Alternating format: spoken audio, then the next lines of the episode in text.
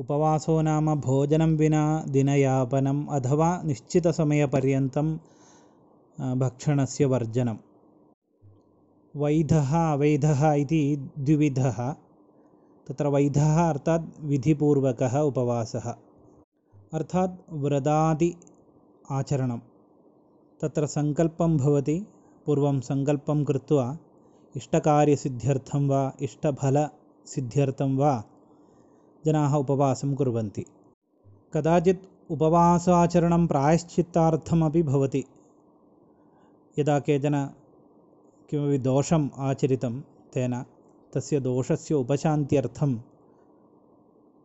आचार्यमुखेन वा विधिपूर्वकं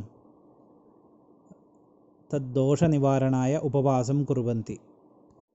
उपवाससमये केचन जनाः अन्नं जलं फलं क्षीरं सर्वं त्यक्त्वा सम्पूर्णतया उपवासं कुर्वन्ति।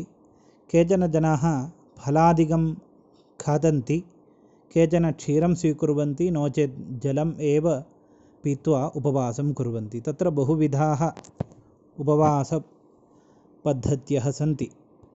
पुरा एव आयुर्वेदशास्त्रे उपवासस्य वैशिष्ट्यं वर्णितमस्ति। तत्र आरोग्यदायकम् एव उपवासः इति अस्माकं पूर्वाचार्यैः निरीक्षितं वर्तते।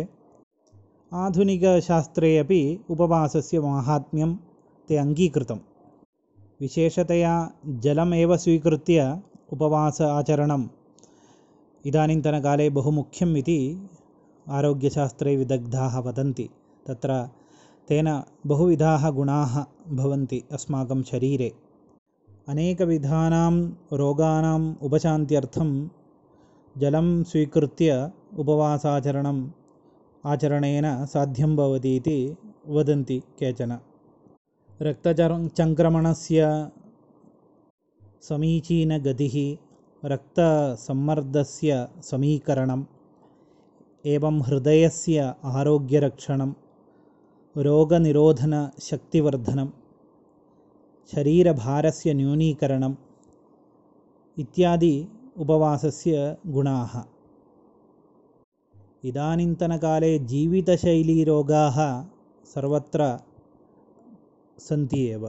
अस्माकं जीवने जीवनपद्धत्याः परिवर्तनानुसारं बहुविधाः रोगाः भवन्ति। तादृशानां रोगाणाम् उपशमनार्थमपि उपवासाचरणं सहायकरं भवति इति आरोग्यरङ्गे विदग्धाः वदन्तः सन्ति।